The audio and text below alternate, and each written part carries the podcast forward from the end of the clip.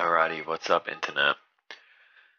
Um, we're gonna do pretty quick podcast today, and it's not gonna be anything too crazy, but it's just talking about the new song Stola. Um, gonna keep it short for a couple reasons. A couple of the files within the project have gone missing, transferring between computers, but also it's just a pretty short song with there's not really a whole lot of crazy instrumentation that, and there's someone with a wood chipper outside, so probably not going to sound the best. But anyway, um, if you haven't heard the song already, definitely go and check it out.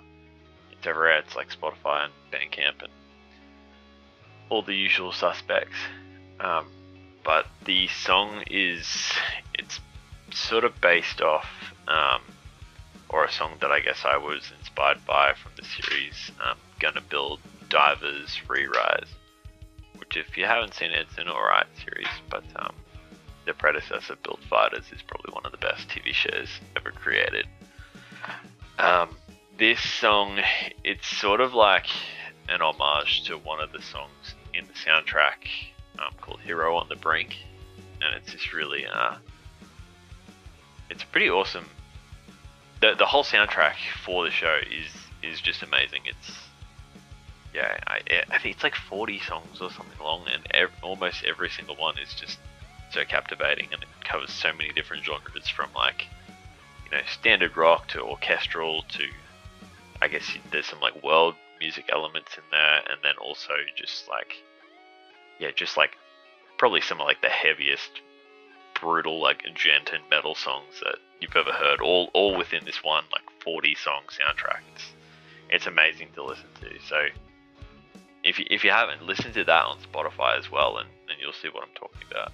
Um, but yeah, for the most part, um, the song's pretty standard. There's like a clean guitar intro um, with some effects behind it, and then it sort of goes into uh, pretty constant octaves and power chords, um, and uh, and yeah, then there's sort of like a rhythmic section where the drums more take over, and the guitars are just sort of accenting mostly the snare hits.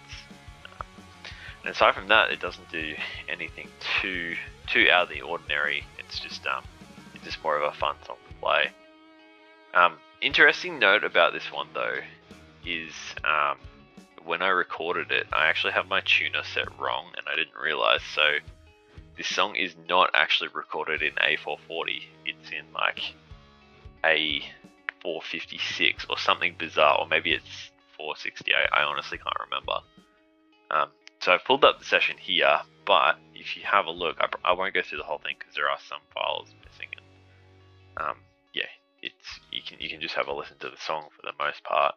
But um, what I've done, if you notice down here in the bottom right, when I do a backing track, so when I play live, sometimes I'll play with a band and sometimes I'll play without, just on my own, and then I have backing tracks. I just increased the actual speed of the entire song ever so slightly just to bring it down to the A440 so so I don't have to have one guitar just tuned differently for when I play. So if I ever play the song live without my band, you'll notice it's slightly faster than what it should be.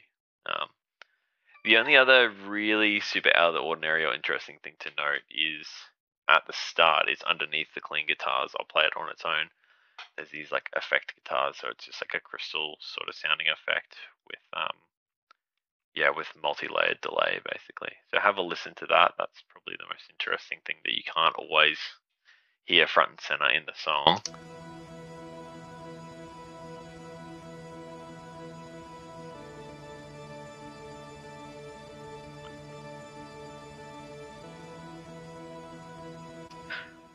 So it sort of gives like a synthesizer effect sort of sound almost. And then if we unsolo it, you can hear the rest of the band slowly come in underneath it.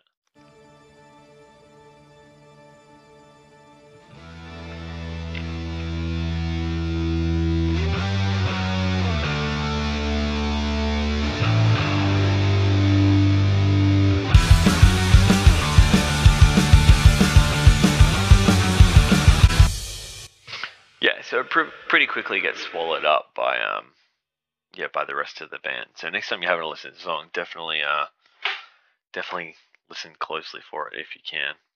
Um, but yeah, aside aside from that, there's not a whole heap to the song. Um, like I was sort of saying, if you've been following my Facebook or anything like that, it's sort of like a turning point in the releases for this year. So the plan's always been to do like one song every month of the year. Um, so far, they've all been singles. Um, so there's been yeah six songs because we're in the six months. Um, but going forward, it's going to be this month's um, release is going to be an EP of four tracks, and they're going to be a different genre. So so far, they've all been pretty like standard instrumental rock stuff that I usually create. But um, this next release, they're all going to be uh, lo-fi songs, which will be kind of interesting to see what people think.